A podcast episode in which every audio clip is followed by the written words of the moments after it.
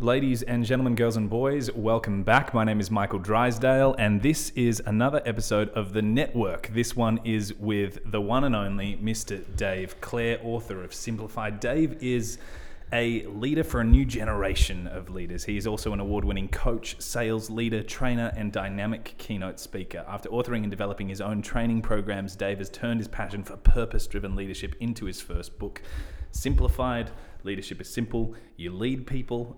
That's the title of the book, which I love. Uh, the foundation of Dave's philosophies have come from synergizing decades of practical leadership experience and learning from grassroots leaders who shaped his life. He's found the way to simplify leadership to improve employee management, empowerment, and inspiration. With this book, Dave has started a movement to create and inspire 90 million purpose driven leaders. That's a big goal. big goal. yeah. Uh, and it's uh, interesting. I kind of wanted to start the podcast today in a bit of a funky way. We, I've got to admit something to you guys. I got a little bit greedy uh, with Dave here and, and spent like half an hour talking to him about my own stuff, which means that you have less time on the pod. But uh, we're still out here to solve somebody's problem. So, my first question to you today with yours and my powers combined, whose problem are we solving today and what's the problem?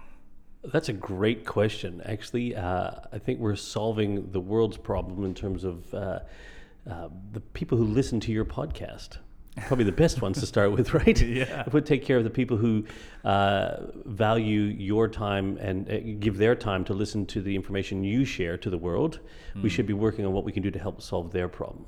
Yeah, nice. And, and I think once, and to me, in, in any time we're solving any problem, in, in when I as you know, Mike, when I talk about our world or the world, it's your world. It's how you perceive the world. It doesn't have to be the whole world. But when we impact our world, we change the world. Mm. Well, because exactly, and we and and it can be a little bit intimidating, right? I actually had this conversation with somebody last night when I was walking working through mm. some of your exercises that ask you to speak to your friends, and yep. they said, "You said the world. That's very intimidating." And I was like, "Sorry, yeah, or, or your world, or your yeah. world."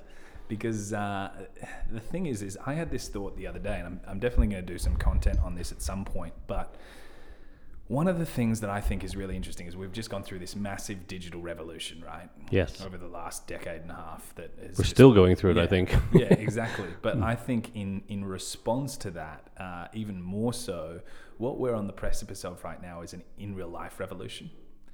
Uh, because we've been going through this digital revolution for so long, people are starting to realize that the internet was this big, sexy thing that could connect us with anyone on the planet. Mm. And so we were trying to connect with the whole planet. Yes. When actually we should have been using the internet to connect with our neighbor the entire time. Yeah, great, great perspective. Yeah, without a doubt. Yeah, it's, when you think, yeah, I've never looked at it like that. That's but that's a fascinating way to look at, it. and so true. It's, yeah, we we spend so much time to connect with people so far away from us yeah. that we're ignoring the people right around us. Yeah, and in and in fact, it's such an amazing tool for for local communities for people that are, are literally living next door to you. When I uh, lived in Sydney, I I was just on the verge of moving back here, and I started something called Perth Critical Role Community, which is mm. a, a, fan of people of a Dungeons and Dragons show on YouTube and Twitch. Yep. and uh, I, I, created that when I moved back here, and there were 20 people or something that joined the group pretty much immediately because I, I used another larger Australian group as a right. calling out tool. And uh, we've done six or seven meetups now in person from like meeting people directly from the internet, exactly what your parents told you not to do when you were a little kid. Yeah. and each of those meetups average around about 20 people now. And the, the friendships that have been formed, the real relationships that have been formed off of the internet and people have gotten together is just kind of fascinating. Um, and, it, and again, it's that, it's that tool of like, why was I trying to you know, why was I trying to build up this massive following in America and England when, you know, it's like actually you can impact the lives of the people around you right here. Yeah, it's fascinating because, you know what, I think before the internet or we really start to embrace it, we never thought it would be possible to connect with mm. the world. Uh, and so therefore, when we had the opportunity to, we decided to do that. But we've, it's kind of like, you know, Dorothy and the Wizard of Oz, you always had the power to go home. You know, you just click your heels three times and just say, "I wish I was home. I wish I was." Home. And you could. We've always had the power to connect locally. Yeah. But we just never used it. And then we saw this big thing. It's you know, it's what a wonderful opportunity for us to connect with the world. Uh, uh I've worked with a few people in, uh, you know, web development and various other things, um, and and just people seeking to get their businesses online who have never really thought about having it online in this hyper connected world we're in now. And I said you know, the the fascinating part, which might be what you're talking about in terms of connecting with the world, is that we now have the opportunity to not only take our business to the world, but bring the world to our business.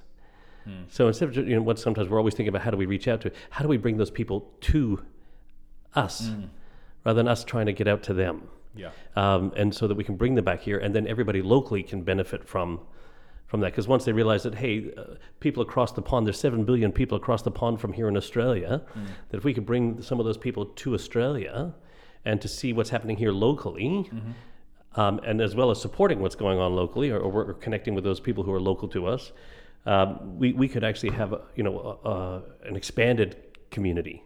So it's kind of like a blend of the two. So to me, I look at it as like, okay, yeah, we've all gone out to the world instead of connecting locally, but what if we could bring the world to us locally? Yeah, and and so uh, I mean, you're talking about attraction model marketing in some ways there, or Well, potentially. I mean, you look at right now what's happening in Australia in business and stuff like that. We've got, uh, you know, um, Costco are looking to come to Australia, right? We're looking at Amazon coming to Australia, or they're already here, basically. You know, the whole Amazon Go and everything like that, and all the local big people who've done extremely well in the Australian market um, are there now saying, "Oh no, it's not fair. They're taking our jobs. The profits leaving, and all that." And we're we're all challenged by these people coming here, uh, and so we've attracted that here. But why are they coming here? Because there's opportunity here. right? And so instead of attacking them for it, this is like the flip side of it now. It's like, why are we not going there and bringing that back to us? Yeah, sure. We're, so we're, we're trying to stop them from coming here when we, we've opened it all up. uh, and, instead of, so we're attacking the wrong problem here. You know, like this whole thing about this connectivity is just fascinating to me. That's why I'm, your perspective on it was really like mind blowing and just very quickly there, I'm like, it stopped me in tracks for a second. I've never thought about it like that. Um, but I'm all about bringing it here and taking it there and sharing, you know, in that sense. But then, but to the benefit of local economy. Because right now, all these people coming here are to the detriment of local economy because there's not many jobs, or they're removing all the, all the, you know, what- and all the profits are going out. Well, what if we go and bring, take our stuff to them and bring that money back here, and then support local businesses here? And the, it, like it's just there's so many different um, possibilities now, and and this is like uh, certainly in the keynotes that I do around the country is like I talk about this uncertainty, and you know um, before everything used to be predictable. And you know, even though we didn't take advantage of something like that ability to always serve local and talk to local people and connect with people locally and all that, um, but uh, th- there's all this predictability has gone out the window. But the exciting part is there's no opportunity in predictability. Yeah. Yeah. There's no opportunity in predictability, but there's opportunity in uncertainty. Well, that makes me think about the idea that you know, if it if it ain't broke, don't fix it. Has sent more um, businesses into bankruptcy than It sent them to being broke. other- yeah, exactly. Any other statement in history, right? Yeah. And it's in it's mentioned in your book, but the the idea of you know Kodak and Blockbuster and and all of this stuff And now Sears and Toys R Us and massive. They they never looked at their business model. They said, well, if it ain't broke, don't fix it. It's Hmm. it's it's producing profit. It's it's delivering value to shareholders, which, Hmm. as you say, is is and rightly so, is one of the kind of most evil phrases that somebody can utter in business. Um, but uh, the you talk about the idea that if these businesses were more connected to their purpose, uh, Hmm. that they would have iterated and changed. And it's something that I've uh, heard as well multiple times on this podcast, particularly from Tyler Spooner. Uh, I loved the conversation that I had with him now around Uno Kart. It was called Feed Me back then, but it's Uno Kart now, where I say the thing about you that, and that, that gives you so much get up and go and, and make, means that you never fall off. You're always on the, the cutting edge. Is you're in love with the problem. You're not in love with your solution. great. And I think so often when people are working in, in for profit businesses, sometimes they can fall in love with their solution.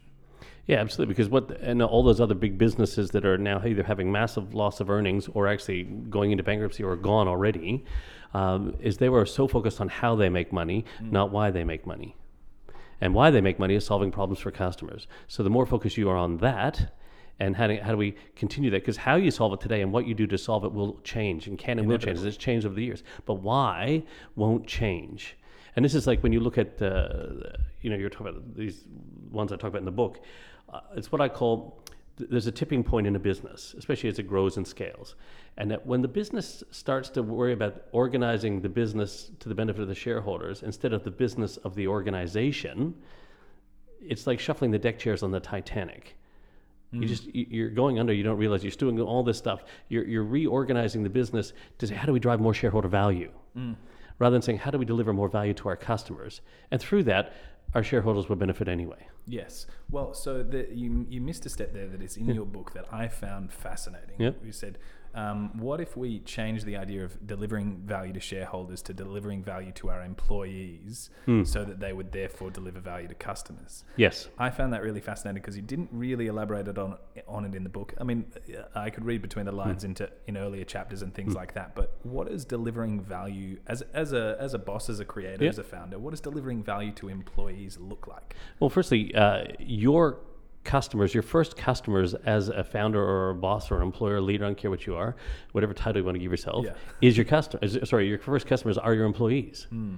So how can you add more value to their lives? Because the more value they receive, like they believe in you. This, you know, the premise of the book actually is the three things, um, which we're happy to talk about. in a moment, But Hmm. the they are your first customers. Because if you treat them like customers, and then they love, fall in love with why you do what your you know, your, your business exists, they then become brand advocates Yes. for your business. And then when they're fully engaged and fully in love with why you do what you do in the business, they are in love with why they do what they do in that business. Mm-hmm. Then how do you think the customers are going to feel? Hmm. If you are these amazing people who are so in love with the work that they're doing, that people just want like, "T- what is it you're doing that is, is you're so passionate and excited about? Let me know. I want to. It's like a magnet, right? And magnet, magnets can repel and or um, sort of repel or attract right? So, which is why I always say culture is the ultimate filter for talent because it acts as a magnet. We can magnetize Massive. people. We can always repel things away from us that we don't want, that don't fit with our culture. So you don't have to have. You get those people who may want to be customers, but they're not the right customers for your organization or the mm-hmm. right employees.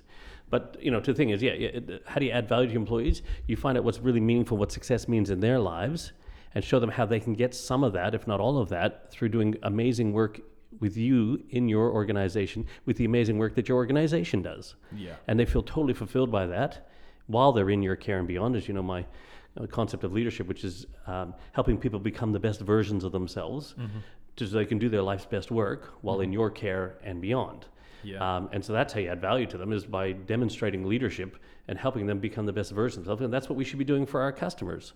So if we do that for our employees, our first customers, and then uh, they do that for our customers, you know, um, so basically your customers' customers, then what you're doing is they're sitting there, how can we make our customers the best versions of themselves so they can have whatever it is they want, the best life that they want, mm-hmm. while they're customers of ours and beyond. Yeah. So we've set them up whatever product or solutions that we have currently will solve their why, and then in the future, if that changes, we'll still solve that why. But how we might do it and what we might do are totally different going forward. But we're still going to be there to add that value to their lives. Same principle applies to your employees. I really like that. What do you think about the concept of redundancy? Um, in the sense that, like, I've, I've had this conversation with people before where I've said, um, you know, and I, and I think as well as delivering this digital strategy or this marketing strategy, because some of the work that I do is in as a, a, str- a con- creative strategic consultant. Yep. Um, as well as delivering this strategy, I think we should teach them everything that they need to do to do this themselves uh, without our help. And sometimes the people that I've worked with have gone, no, we can't do that because then we'll be redundant.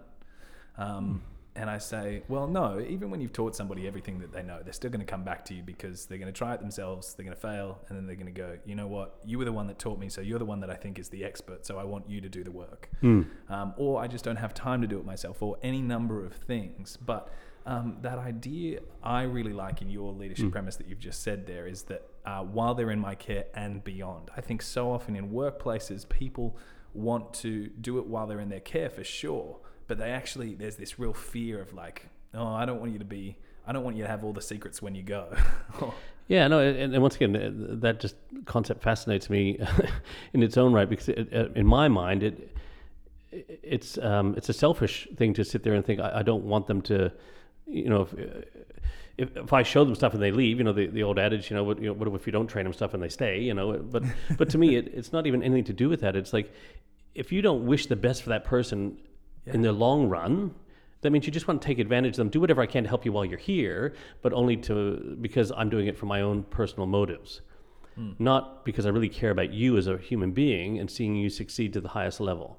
And if that means that it's one year with us or two years with us in our organization or whatever, and I've set you up for success, hmm. not just to succeed here, that's what makes me happy. Is like the, I think we should celebrate when people leave organizations mm-hmm. for the right reasons. Yeah. You know, hey, I found this other amazing opportunity because of the work that I've, you know, that I, that I was willing to help with that person to, so they could do their life's best work and help them become the best version of themselves. They've then gone on to something amazing. We hmm. should celebrate them leaving. And you know, because one day there's this whole like, if you ever leave, you're never coming back. Blah blah blah blah blah. I'm like, what is that about? You know, well, that person might go away for a few years and come back with a whole bunch of new skill sets and develop and, and continue to do their life's best work somewhere else to bring that life's best work back to your organization. You know, and, and, and in the world that we're in today, that's what we need to be looking at, is uh, you know helping people move into what it is. And this is even when people who don't want to be in your organization, who very clearly don't like where the organization is going into the future. Yeah. Right. You know, I talk a lot about the paradox of success is what got you to here won't get you to there. Yep. And that can include not only systems, processes, procedures, products, services, but also the people. Mm. Um, so if all of a sudden you, you realize you have this new, uh, you re- rediscovered some sense of purpose and a new vision for the world or whatever, and you've re- redefined your culture, and, the, and those people who help get you to where you are today may go, I'm not interested in being a part of that. Yep. That's okay. Mm. Doesn't make them bad people. Thank you so much for helping us get to here. Yeah. How can I help you find what it is you would like if this is not what you'd like to do? Mm. And that's when you talk about really caring about people, not caring about someone who's an employee. Yeah. And I think this is what the difference is. Like I care about people, not only while they're employed with our organization, but them as people in terms of their long-term success. Mm. And if that's not with us, then that's okay. I appreciate as long as they're doing their life's best work, or I'm helping do the, the best work that they can do while they're with us. The organization and our customers are going to win anyway. Yeah. I think that's totally true, and I think that what what what happens is is that it's so it's so much simpler to in in a lot of people's mind to deliver value to shareholders because you just give them money. Well, it's And a simple an- metric. It's an easy value. It's a very tangible right? metric. Exactly. This is the value here. This is the value there. We've given more value. Yeah, but in terms of uh, delivering value to employees, then it's about it's it's about giving them more meaning in their lives. It's about developing them as leaders. It's about developing their skills and things like that. And Yeah. so, you know, yeah, And, and once again, that's sometimes a, it's, a, it's not as much as a tangible metric. There's tangibles you can put to it, mm-hmm. but it's, the ultimate is that how the person feels, you know, mm-hmm. and about themselves and their confidence and their self-image. And we've expanded their self-image and their comfort zone, and they can take more on in life. But that's sometimes very hard to measure. Mm. Other than i- feedback from those individuals, and sometimes you won't get that feedback. Like I'm having returned back to Perth now, I haven't been away for 10 years and, and more. And then I'd walk down the street of the city and all of a sudden I'd bump into somebody. Like when I actually came back from Canada, uh, and I was actually up in Geraldton, West Australia, right? So 400 kilometers north here. I'm sitting there, um, sitting down having a meal, and, and somebody, this young lady walks in, I guess she's not as young now, but she was when I, that, I that worked in one of my teams 20 years ago. Walked in and said, "Oh my God, Dave Clare," and it came up gave me a big hug Yep. and said, "You're the best leader I ever had a chance to work with. Nobody ever believed in me like you did, and now I'm off doing these things." And it's just like, 20 years later, I got the measure. Hmm. so good. Yeah, but I didn't do it to, to get it for me. It was just wonderful to receive the feedback, but that feedback loop didn't close for 20 years. Let's talk about that magical three, which is a concept mm. that you bring up in the book that I love. Mm. You can you can do it for Okay, us. You, sure. You do it better than me. yeah. So the whole premise of Simplified as a book is is and when I say leadership is simple, you lead people. Uh, because I think what of, a lot of what uh, we call leadership today is actually just modern management, and I think you know um, my philosophy that leadership is actually broken right now. It's in crisis mode all around the world, um, with disengagement rates going on the all-time high, and we're spending fifty billion dollars trying to make leaders better. I mean, geez, here in Australia, we've had six prime ministers in the last eight years. So let's not even get into that. Okay, we'll leave that one totally aside. But you know, politics, government, businesses, it doesn't matter. It's it's, it's but if we get back to the pure essence of leadership, and that and that is about leading people, all you need to do then is understand people. And I believe there's three fundamental things that people want. And the first thing is they want something to believe in. I want my life to have a sense of meaning. Right? Uh, everyone wants their lives to be more meaningful. I don't care whether you're a baby boomer or Gen Z or whatever. Everyone's looking for, on some end of the spectrum, um, some sense of meaning in their lives. Yeah. So the first thing is they want something to believe in, and that is why an organization should have a purpose, because the purpose is that it's the sense of why our business exists. Nobody gets out of bed in the morning, Mike, to go, geez, I can't make, wait to make you rich today. right? But I'll jump out of bed because I'm here to solve this problem in the world and I'm really passionate about Mm. it. And this is what our organization does. And here's what my role is in fulfilling that and within this organization. Mm. That'll get them out of bed. So they need a sense of purpose, which is something to believe in. Then they need someone who believes in them. I think everybody also gets out of bed, wants to be respected and trusted and, and you know, empowered to make decisions and, and things like that. Because we pay people to show up to work. You know, you're paid to work, not to think. And I say, well, you know what? I would rather pay you to think, and while you're here, if you could do some work, that'd be awesome. Yeah. You know, because going forward, if there's just work that's being done, we can automate that. That's Talk about redundancy, Yeah. right? But people want someone who believes in them. That means the leader needs to have, uh, you know, a core shared value system, like unique thinking of the organization, which we can empower and coach those people to make better decisions in alignment hmm. with the unique thinking of our organization to fulfill that purpose. Hmm. And so that's about helping build trust within those people so that they can take on more responsibility. And with that responsibility comes freedom to think. Freedom to think creates creativity. Creativity is the key to innovation. And hmm. organizations, if you're not innovating today, it's innovate or die Yeah. Right? Uh, Innovation used to be a little funky thing in the past, but now, I guess what in this uncertain world is that? So if we don't give, uh, show them that we believe in them, so I got something to believe in and someone who believes in me, and we do that for the values. We got purpose and values, and the last thing they're looking for is someone I can believe in, which is the leader. Do does that leader have a vision of the world that's far bigger than all of us combined? Something that's really inspirational in terms Yeah. of you know this is our purpose in the world. We and when we live that purpose through these values this is the world we're going to create in 20 or 30 years from now. That that big altruistic so we know we're having like in the world once again as you know uh, i talk about it could be your world. It doesn't have to be the world. Yeah. but when we're looking at what our our world is our world is going to look like this in 20 years time uh, that will impact the world so they want something to believe in, someone who believes in them, and someone they can believe in. And if you can provide those three things, which is just having your purpose, values, and vision in your organization, not just as marketing placards, but tools you actually use to engage, empower, and inspire your people. Really, if you just did those three things really well, based on the Pareto principle, those that's 20% of the stuff that you would do, you'd produce 80% shift in the results of your organization Massive. because you're actually caring about people. And that really embraces then the definition of leadership, which is then helping them do their life's best work while in your care and beyond. I love that. I mean, that's how simple it can be. That's leadership at its purest. Yeah, and and that could be literally the entire conversation that we have today, and there'd be so much to think about and so much to chew on just there. But um, speaking specifically as well, when you talk about the values, right? When you talk about um, people uh, wanting someone to believe in them, you think about the opposite of that in business that is so often um, manifested in micromanagement, right? Nothing says I don't believe in you. Nothing says that I don't trust you more than micromanagement. Somebody leaning over your shoulder at every point and saying, um, "Are you doing it right? Are you doing it right? Are you doing it right?" Uh, you talk about um, that uh, in, in the book in terms of uh, trust but verify. Yes.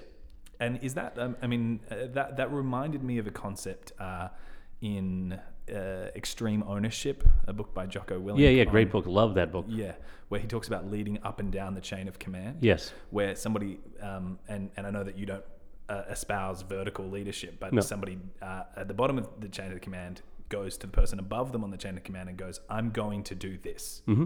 and then that person goes, "Cool," Yep. or "Have you thought about this?" or whatever. But they don't come with a "Can I do this?" or "Can I do that?" They come Yeah. with a solution and a, and, a, and and then you're able to verify it as a leader. Yep. Yeah, so trust but verify to me, and, and a lot of people it sounds like a bit like an oxymoron or a you know contradictory statement in its own right. Um, but h- uh, how do you establish trust? It's earned, Yeah, right? You have to earn trust. Yeah. You can give as much trust at the very beginning as you like, and then take it away from the bank account every Mm-hmm. time they demonstrate not. And then, um, and, and some people do that. Uh, Like I, I'm, I'd like to think of myself as an extremely trusting person. You tell me you're going to do it, then that's great. Uh, but what with that, I learned that I need to trust but verify, not in a way to catch them out if they didn't do it, but if I can say, here's what we agreed to do, this is what we do it, and not so much, you know, what to do, but here's how we think around here, and they acted in accordance with those values. I trusted them to make the right decisions and filter it through and do what they thought was right for our customers. I would go and then verify what they did, and that only so that I could go, wow, that's awesome. I can give you more trust yeah, and then build on that. Yeah. So trust but verify to me is actually a process to actually build trust to to reward the trust earned. Hmm. And because also, if you trust someone to do it and then you don't follow up with anything, they then all of a sudden think, well, was it really that important? yeah, true. Because people will pay attention to what you pay attention to. So you say, this is really critical. I'm going to trust you to get this done. And then you never pay attention to it. Like, how important was it really? But if I go, hey, talk to me about what you did. How's that thing go? What you know? What did you learn? What experience did you get? Okay, um, tell me what you're thinking. Blah blah blah. And we get that. That was amazing. This, you know, did you think about this? Have you thought about that? Hey, next time. And then, by the way, I can trust you more now. And you've Which- earned more. Which goes back to what you've said, which is like, you know, whatever you focus on grows. Yep. Right. And so often, as you've said in the book, people frame these values and put them on the wall Mm. and they go there to die. Yeah. and in the book, you say, uh, don't don't put your values on the wall until you've put them in the hearts and minds of your employees. yes. And I, I love that. And then you also talk about like include values in every conversation. Yep. I, I, I feel like that is something that, that people would potentially struggle with because it can feel like, "Ugh, am I beating a dead horse here? Or, but how do you authentically integrate a, a value style conversation into, into everything that you do in business, do you think? Yeah, no, absolutely, great question. Um, so, firstly, those people have it up on the wall. It's quite what I've seen a, um, an astonishing trend at the moment is a lot of people who have their their purpose or their values, their visions, and all that being made up are getting them done by branded and branding and marketing companies. Yeah. and then they're getting all these wonderful posters and everything up on the wall, and they're wondering why the team aren't embracing it hmm. because it was a marketing exercise. Hmm. It's to hopefully that it sounds really good to the our consumers and they love what we do, and living that is the hardest part. But if mm. it hasn't, to your point, as what I said in the book, if it's not in the hearts and minds of the people, they're not then going to act in accordance with those values. Mm.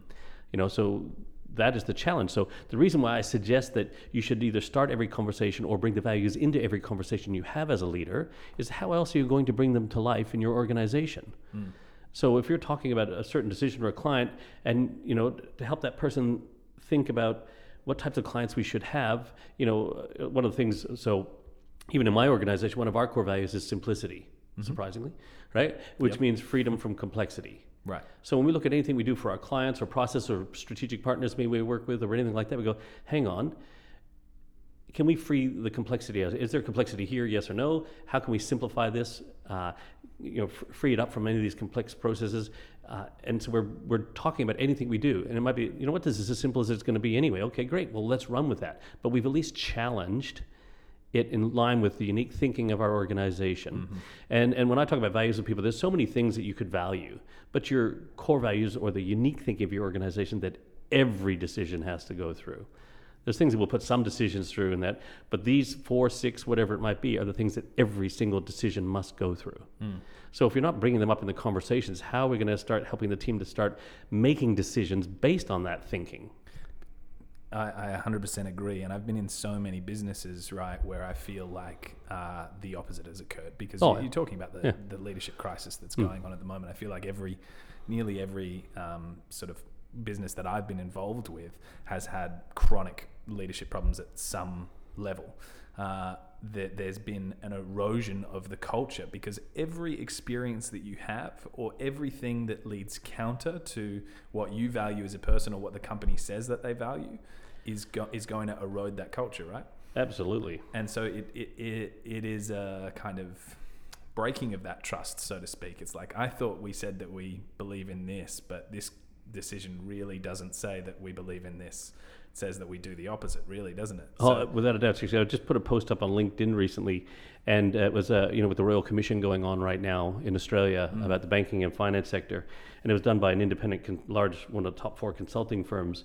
And in their interim report of the Royal Commission, they said culture and governance were shaped by the primacy of profit and shareholder returns over good out- customer outcomes. Yet, if you looked at the organizations there, what they said they valued, hmm. it would say they valued this, these things which were in relation to the customer. Their purpose was all aligned to the customer.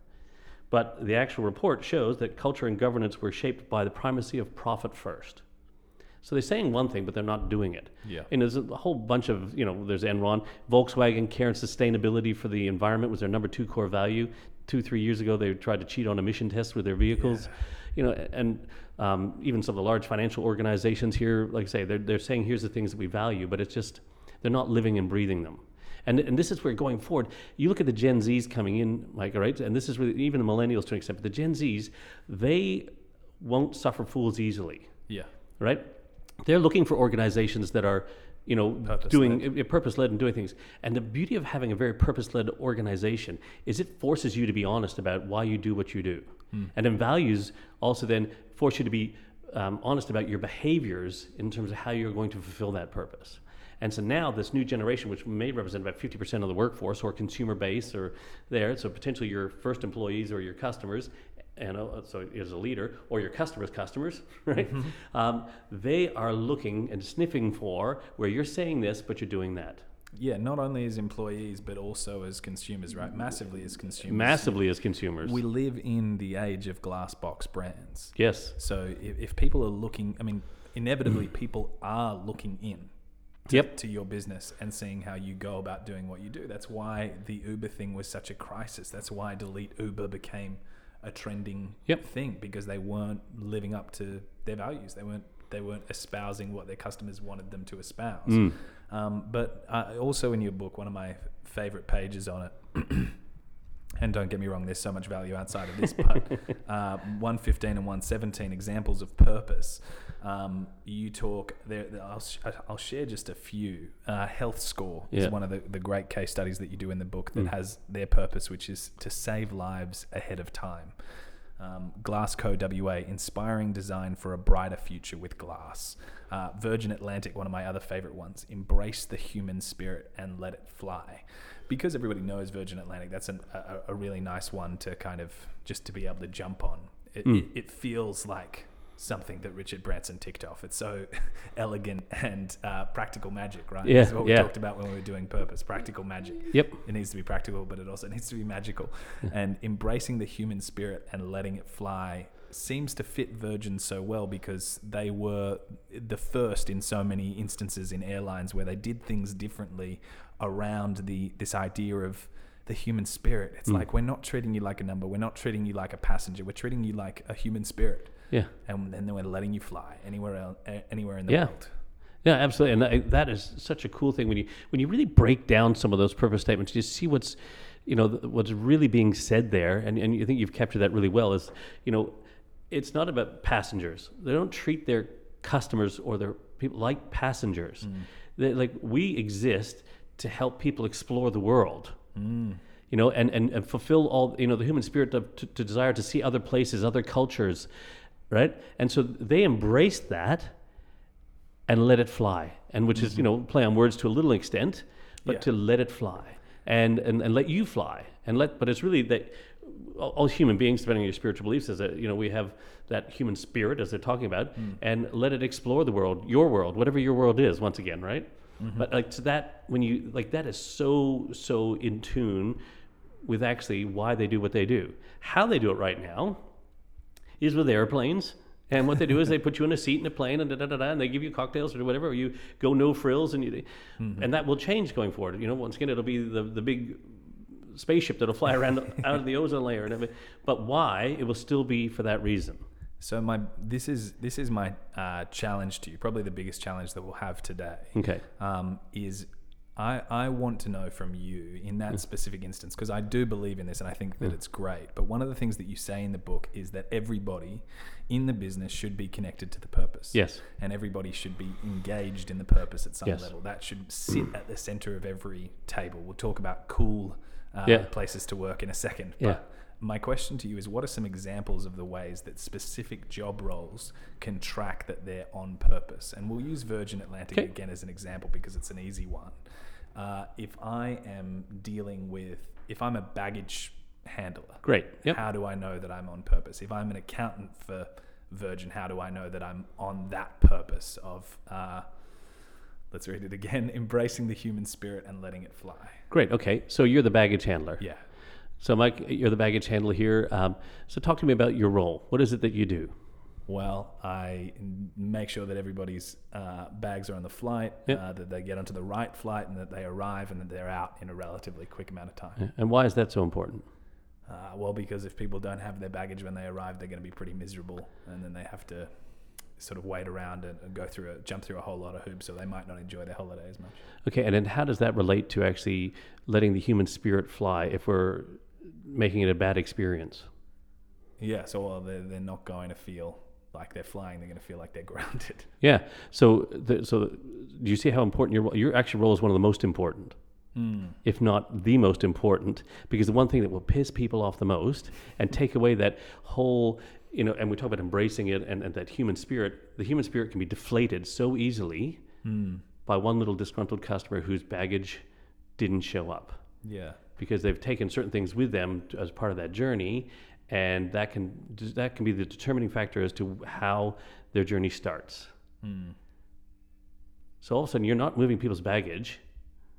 What you're actually doing is making sure that they are set up for success They and they're stay in flight. and they stay in flight. yes, and that their actual their trip starts before it even starts. Hmm. You're already you're the first thing you embrace is all the stuff that that person's taking with them. Hmm. Of those meaningful possessions, whether it even just be clothes and things like that that they're taking, or it could be gifts to loved ones that they're taking around the world for them. That there is what you're doing. You're they're giving you the prized possessions in life for this spirit to fly that they're flying the spirit with, hmm. and we need to make sure that it gets to where it needs to go. Just as much as the uh, uh, airline stewards and the, the check-in people need to make sure the person, but their belongings Yeah. that are coming on that spiritual journey with them is equally as important. That's nice. That's really nice. That's really So, how would you feel about your job if you realized that that was the significance of it? That you actually one of the most important roles? Because the one thing that pisses people off the most, because even if your flight gets delayed, you still have your baggage, you can still have your shampoo kit, and you can do the, t- you know, as much as that to frustrate you. But when you arrive and your bag doesn't, hmm. That sets people off more than anything else. Well, look, I know that I'm going to be flying, and I'm actually, uh, this is funny because I'm going to be flying with Virgin in about a week to go to Melbourne Hmm. to go to uh, on a little bit of a holiday, going to PAX Gaming Exhibition for Nice. three days, which is going to be exciting. And I know that I'm taking with me all of these expectations for what that trip is going to be and what Hmm. that trip is going to mean, and and what's in my bag is going to play a large part in that Yeah, you know and so inevitably i think when you tied it back to it's like don't think of them as bags. Don't think of lugging around you're lugging around people's expectations for their trip. You're lugging around people's dreams for how good this trip is going to be. Even if that's in a business context Yep. it's like i remember taking a trip to melbourne from sydney last year to try and win a big client whether we didn't end up winning but my gosh, the, the level of uh, dreams and, and desires and wants that were on that plane going over there. And I had, you know, um, a, a- a laptop and some other kind of crucial stuff in, in my luggage at, at that point that if I didn't have it when I got over there would be terrible. All right, now, but anyway, just very quickly on that. So instead of lugging, yeah, you know, caring. yeah, You're caring for that person's possessions or whatever. They've put them in your care. They don't even know who you are. You're this blind, trusted person. Talk about trust. That I'm trusting with my prized possessions that are my gifts for my kids or whatever that is um, that I'm taking with me. So even lugging, lugging is a, you know, like this. Oh, got to lug this baggage. No, I'm caring for this person's possessions. They've trusted me. language is incredibly important. Oh, right? absolutely. So I just want to like just the, and then when you're talking to your employees like that, or your team or your first customers like that, that changes the way they perceive their job. Brilliant. Much more connection. Very quickly, because I know that Yep. we only have a limited amount of time. Talk Yep. to me a little bit about cool workplaces. Cool workplaces, ones that are built on the circle of organizational leadership. Yeah, that's right. Yes. COOL, the Circle of Organizational Leadership. Yeah. So the, a lot of organizations uh, still today are built on hierarchies, even though we've got flattened ones and these wonderful modern. We've taken the the pyramid, we turned it upside down, and we're leading with a servant's heart and all that. Um, it's it's still what one would consider top down leadership. And this is where, um, to me, is what it's built on what I call an egosystem rather than an ecosystem. Uh, and organizations where, yeah, well, it's just like uh, anything, wh- whether people display ego or not, but it's really built on I'm the boss, you report to me, uh, and I report to you, you know, this person, da da da. Um, and that's that whole chain of command thing. I firmly believe that in any organization going forward, the only thing that a leadership should be in command and control over is the framework, not the people. Yeah. Okay. okay, which is the purpose, the values, the vision, and maybe the mission of the organization. Stay in command and control that. We are not faltering from this, and stay in command and control that. Articulate forcefully and clearly on every occasion those things, but don't be in command and control of the people, because we need to allow people to be the best versions of themselves. Therefore, we need to allow them to be creative and innovative and try and do things and fail and learn and make mistakes. Just don't make too big ones. Um, but we need to allow that to happen. But in, in uh, from this hierarchical, even flattened organizations you know, we have silos or little empires being built or budgets. And it's like, you know, if you're working for the greater good of your department, that could be at the detriment of everybody else. Um, and what we want people to be is working at the greater good of the organization, which is not the shareholders. The greater good of the organization is making our customer lives better, serving our customers to the highest level, anticipating their future needs and being prepared for that. So, uh, for an organization for that to thrive, and a lot of those hierarchical or flattened, whatever type of structures there, a lot of the power and authority remains at the top, but all the information's at the bottom. Because they're the ones who deal with the customers. But these people deal with the shareholders. Yeah. And so then we get this thing, and what and what happens? What I call organizational dilution, because all the, the values and the purpose are held at the top, and slowly but surely dilutes itself all the way down at the bottom. Yeah. It's So- like the people at the coalface are working in a completely different company from the Yeah. people at the top. In a lot Oh, absolutely. senses. Yeah, and you know, they deal with the realities of the situation. Yep. You know, um, and it's quite funny if you look at redundancies, as we talked about earlier. Yeah. Roles are being made. You know, make people redundant, make roles redundant. Hmm. But the roles that are made redundant are usually held by the people who know what's going on, and they're being made redundant by people who don't have a clue. Fascinating concept. But anyway, that's the whole side. But if, so, what I, I, I think from a, a leadership, whether you, I don't care what you have written on a piece of paper in terms of your org structure, your chart, or whatever. Hmm. But what I propose to organizations is what I call the circle of organizational leadership, where it's a it's a flattened. And the best way to describe it is like King Arthur and the Knights of the Round Table. Hmm. They all sit around the table. Um, and in the middle of that table is the customer centric purpose, right? So if your purpose doesn't serve your customers, it's not your purpose. And then Embrace the human spirit and let it fly. yeah, embrace the versions. universe fly. And then, uh, then Virgin Atlantic will have a whole set of core values. And then surrounding that purpose will be all those core values, right? And then all the leaders will sit around that table. And even if Richard Branson bellied up to that table, um, in a cooler circle of organizational leadership, he would take his crown off, much like King Arthur, and sit at the table as an equal. Yeah. Because when it comes to the purpose and values of our organization, we are all equal to that. And this is where I propose that top down leadership is a thing of the past and all around leadership is the way forward. We all talk about the need to collaborate and be more innovative and, and things like that. Well, then what we need to do is allow the best idea to win, not the mm-hmm. boss's idea. Yeah. So imagine when we're all sitting around this round table and the customer centric purpose is in the middle of it all, hence centric, and then all our values are surrounding that. And every decision we make is through the values to the purpose of our organization. Right? And then when Sir Richard in Virgin Atlantic sits there, he takes off his crown, he's an equal. Mm-hmm. And that's because for men to feel like men, we need to be treated as equal. Or in this, that's from King Arthur. Mm-hmm. So for the ladies out there, for people to feel like people, mm-hmm. then we need to be, feel like we're equal. Yeah. And imagine an organization where everybody answers to something first, not someone first. Mm. Whereas that's why an egosystem is we answer to someone, mm. and in an ecosystem we answer to something. Well, it just gives you a. It, it just gives you. it makes a lot of things redundant because it just makes you ask one very simple question. It's like, Yeah. is what um, you, you've got a question in your mind. It's like, oh, should I do this? Am I allowed to do this for a customer? Hmm. Well, does it embrace the human spirit and let it fly? In Virgin's case, Yeah. Do- i- is this fulfilling our purpose doing this? And and if it's clearly not, well, then you know the answer. That's right. You wouldn't even raise the question because you know in your mind because you've already been empowered to think at that level. You, you know, or if you're you think here's the thing, I think this is why it would embrace the human spirit let it fly. Great. Can we do it? Thinking with our unique thinking of this, this, this, and this, and it's not so much that, um, yeah, we have can, a framework to bring you. yeah, which is the whole values-based framework, right? Yeah. To make decisions on, and with values in, in that scenario, it's very important. Is sometimes things won't necessarily agree with our values, and, like, but it doesn't disagree with our values. And to me, values are like the guides. It's does it reject at any of our values? So if you put the Volkswagen example in the middle Mm-hmm. there, whatever their purpose was, I can't remember, but their values, that person who said, "Hey, let's cheat on the emission test so we can sell more cars," that person should have been fired on the spot Oh, unbelievable. right? But the fish rots from the head down. So that was a, that was pervasive culture in the organization that, you know, we're going to say that, but really what we're going to do is sell as much money and make as much money as we can by selling as many cars as we can. And bugger that, we'll just tweak that and we'll put this little thing in, and we can put this little thing in, and it'll change the emission test, and we'll get away with it until we don't. Until we don't. That's it. You know, but that in in, that, in the circle of organizational leadership, that should never have hit the table. And if it did, that person would have either um, certainly had a very strong leadership conversation with that person, um, or been fired on the spot for even just totally not sharing the unique thinking of our organization, which is care and sustainability for the environment. Exactly, and that's a brilliant that's a brilliant spot. It's not the perfect spot to leave it because we could talk for hours. Mate. We can always This- come back and do another one, mate. Absolutely, I think a round two is Yeah. very much on the cards. But this has been fantastic. It's been a machine gun fire podcast of value. I hope that you've been listening to it and getting a lot out of it. Um, I know I'm extremely grateful to Dave for coming here today and having this chat with us, and I look forward to chatting to him again. Um, if you'd like to know more about Dave, his story, follow his journey, uh, get involved with him at any point in time. Obviously, buying Simplified Leadership Yes. is Simple, You Lead People is a great idea. Available on Amazon. Perfect. It's a good one. Uh, and then also, what are some other ways that people can stay in touch? Uh, certainly, you can certainly just my website, which is very simple, which is Dave Clare, D A V E C L A R E dot com.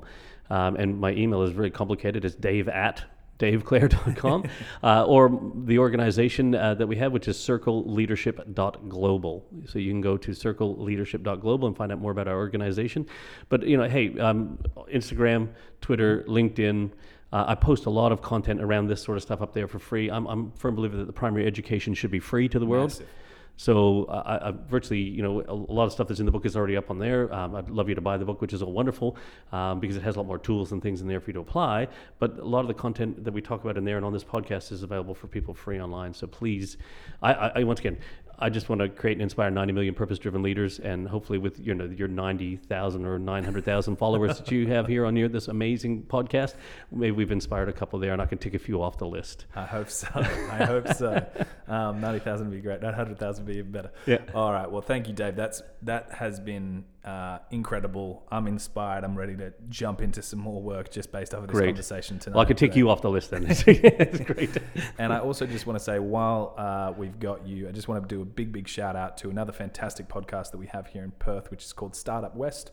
Uh, it's run by a, uh guest of the pod of, of the network, Charlie Gunningham, uh, who is an amazing guy, really interesting. Check out the episode that I did with him, and then go check out Startup West, which is doing some amazing interviews with some other business leaders in Perth as well. Until next time, ciao for now. Absolutely. Thank you, Mike. Do your best work. Absolutely. All right. See you guys. Bye.